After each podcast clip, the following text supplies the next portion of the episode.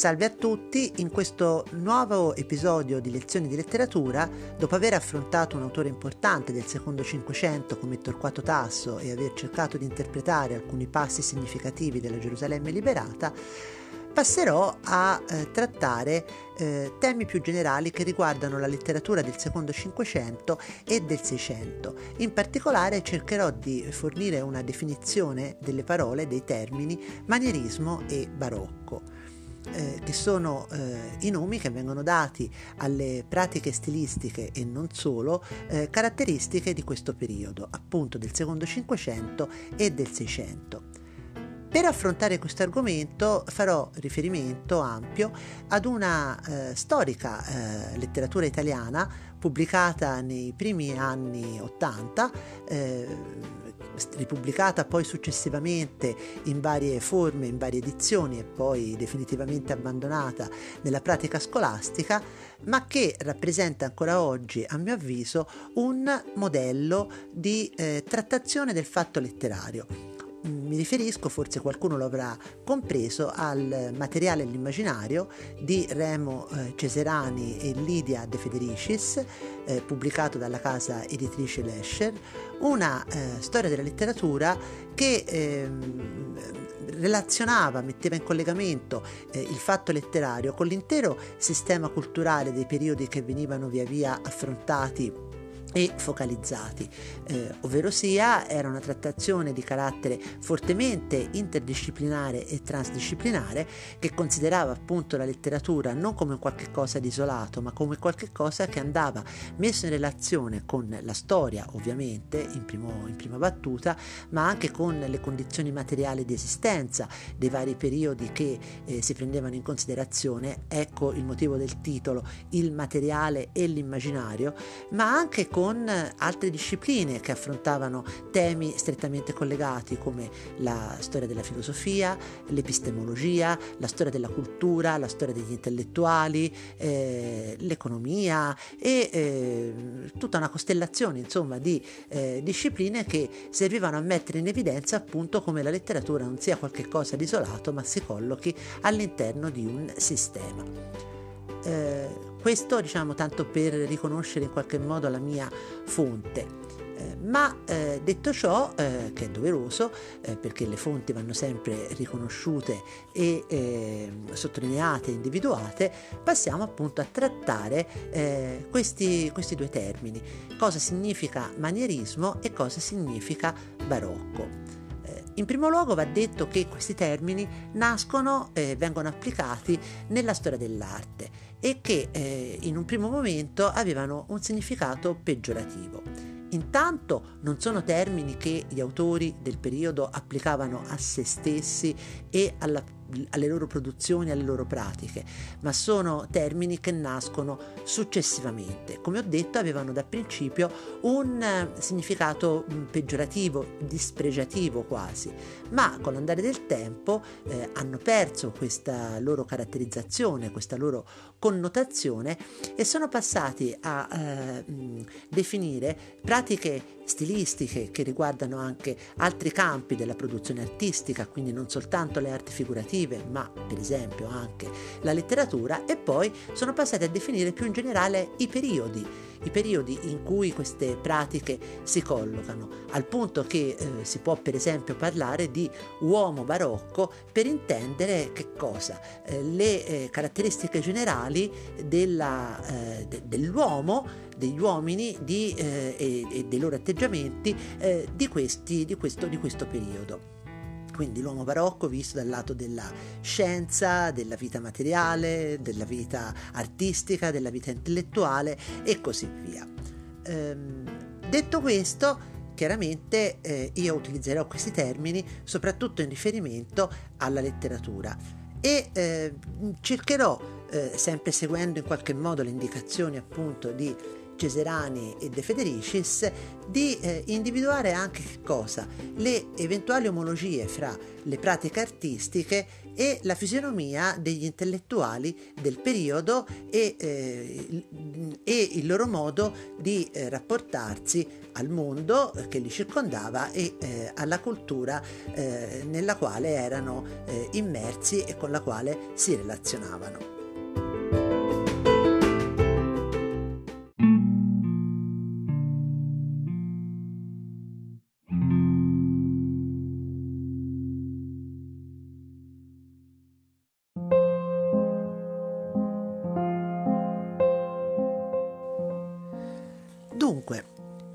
Cos'è allora il manierismo? Il manierismo può essere definito così. Eh, letteratura sulla letteratura, metaletteratura, eh, tecnica, ma anche forma, che richiama l'attenzione su se stessa e soprattutto implica un forte distacco dal mondo delle cose e dal mondo dei sensi. Quindi si può parlare di desemantizzazione dei testi.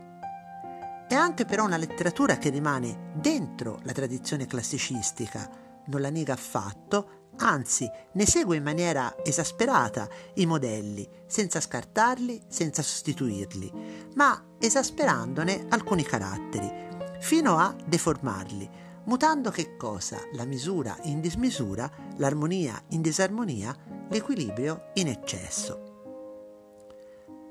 Il manierismo implica anche una frammentazione e disarticolazione dell'unità tra i singoli elementi costitutivi del testo, accentuandone alcuni a danno di altri.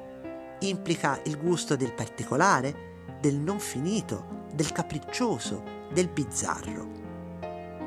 Inoltre implica anche l'accumulo di elementi, il privilegio dato ad una particolare figura retorica ovvero la figura retorica dell'elenco e dell'enumerazione che eh, si manifesta attraverso l'utilizzo del asindeto, cioè la mancanza di congiunzioni, ma anche del polisindeto, ovvero sia la ripetizione delle congiunzioni. Una forma di stile, di elocuzione possiamo dire, basata sul ornatus in verbis coniunctis, Cosa significa questa definizione latina? Significa un discorso figurato che si basa soprattutto sulla disposizione delle parole. Quindi, per esempio, abbiamo un ampio e largo uso di iperbati, no? che eh, è una figura che altera appunto l'ordine normale, l'ordine naturale delle parole. In Jambemant eh, e eh, in generale una forte ricerca anche di effetti di tipo fonico. Eh? Eh, inoltre la mancanza di una gerarchia fra gli elementi costitutivi del discorso e una certa tendenza, notiamo, all'uso di strutture aperte.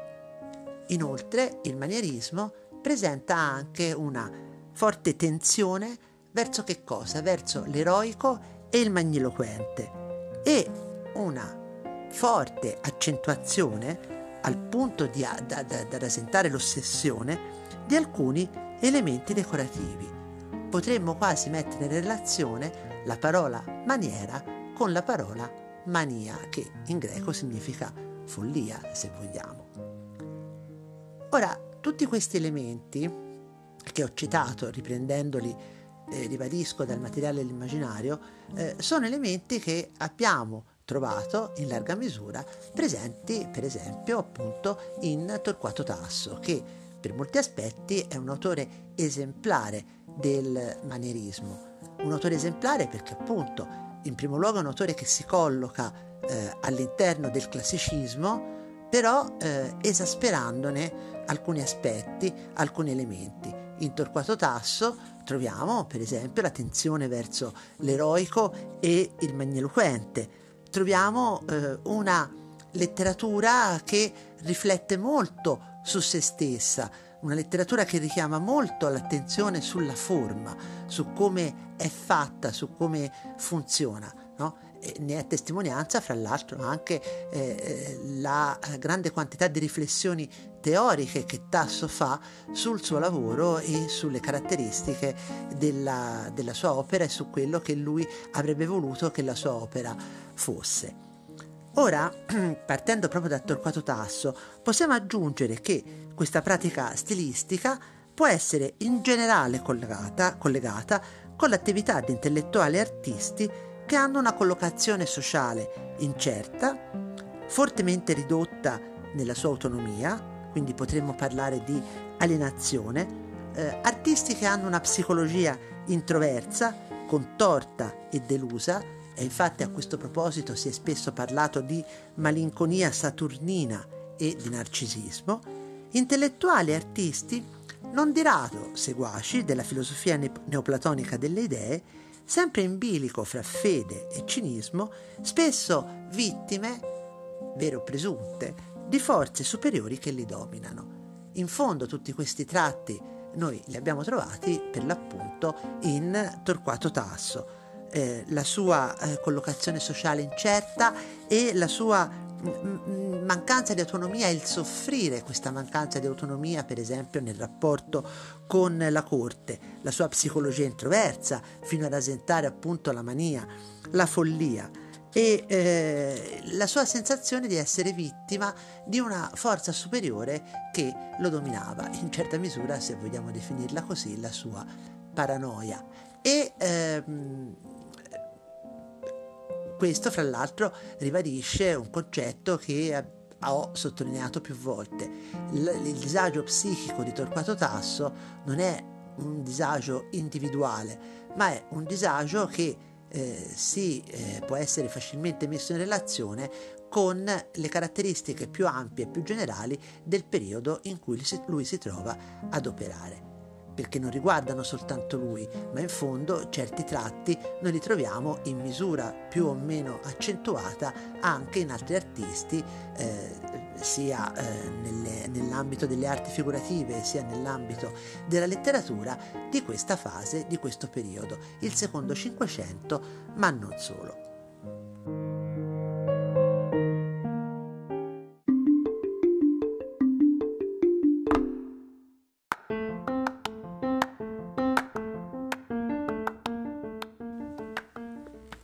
Vediamo ora invece che cosa significa barocco. Il barocco è basato su una nuova percezione della realtà, una riscoperta del mondo degli oggetti e in particolare una riscoperta del mondo dei sensi. Quindi possiamo parlare di risemantizzazione dei testi, di eh, parole che si collocano in un uh, nuovo rapporto, in una nuova relazione col mondo concreto, col mondo dell'esperienza. Il barocco è anche letteratura che si colloca fuori dal classicismo, anzi lo rovescia e rifiuta, questo è un aspetto assolutamente fondamentale importante da ricordare, il concetto di imitazione. Imitazione che sta alla base di qualsiasi pratica classicistica, Viceversa, il barocco proprio lo rifiuta. È una letteratura che porta all'estremo l'eccesso e l'ipertrofia, cioè il rigonfiamento di eh, significati, finendo così con il generare e scoprire nuovi significati. E questo eh, in che modo? Perché si tratta di una letteratura che si fissa su singoli elementi e particolari del testo, e particolari del testo, li retoricizza e materializza, come? Usando ossessivamente e arditamente la figura della metafora, il collegamento curioso e arguto fra significati diversi. È una elocuzione, cioè uno stile, basato su l'ornatus in verbis singulis, ovvero un discorso figurato che si basa sulle modificazioni di senso delle singole parole. È trapasso dal capriccio al grande gioco verbale, alla declamazione teatrale, è una letteratura che usa lo stile come una sorta di maschera, ottenendo così di recuperare livelli profondi e nascosti della coscienza o di comunicare i risultati di un'ardita ricerca di conoscenza. È una letteratura che percepisce e riordina la realtà secondo prospettive plurime, stupefacenti e assolutamente imprevedibili. Quindi il barocco è tutto questo, in qualche modo potremmo quasi giudicarlo una antitesi rispetto al manierismo. E l'elemento fondamentale è appunto questo rifiuto del classicismo, rifiuto dell'imitazione e tendenza ad andare verso tutto ciò che è meraviglioso, bizzarro, perché del poeta il fin è la meraviglia. Eh, questa pratica stilistica, non sempre, ma in larga misura, può essere collegata con l'attività di intellettuali e artisti che hanno una assoluta consapevolezza dell'epoca di crisi in cui stanno vivendo e hanno una collocazione sociale ben precisa dentro un sistema di potere che ormai è rigido e chiuso. Quindi hanno accettato in qualche modo la situazione e non provano più il disagio profondo che per esempio poteva provare, poteva sentire il tasso rispetto all'epoca sua, eh, appunto un disagio caratterizzato da questo rimpianto per un rinascimento ormai trascorso. Hanno questi artisti barocchi una psicologia spesso estroversa, curiosa, irrequieta. Sono intellettuali artisti che eh, non seguono più eh, sistemi ideologici chiusi, da questo deriva anche proprio il rifiuto del classicismo e delle regole, ma sono consapevoli, fra l'altro, del nuovo sviluppo della filosofia dell'esperienza e delle dimensioni conoscitive dell'universo prodotte dalla nuova scienza. I confini dell'universo, con l'abbandono del sistema tolemaico e l'inizio appunto della scienza galileiana, della nuova scienza, ecco le dimensioni dell'universo si ampliano a dismisura, l'uomo non è più il centro, ma in qualche modo l'esperienza, la vita eh, della Terra, dell'uomo sono proiettati in una dimensione vertiginosa ed infinita che è quella di un universo senza confini certi.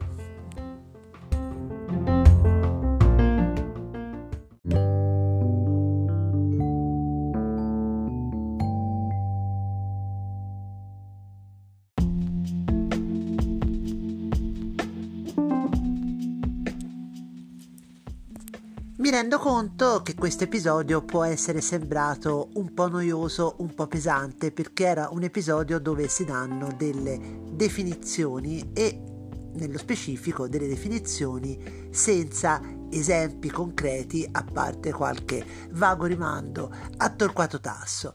Però voglio sottolineare un aspetto, le definizioni sono importanti. Il quadro concettuale entro il quale collocare determinati fenomeni è importante e bisogna tracciarlo con precisione, bisogna intenderci su quelli che sono i significati delle parole. Ecco perché a volte, anche facendo lezioni di letteratura italiana, c'è necessità di essere un po' noiosi.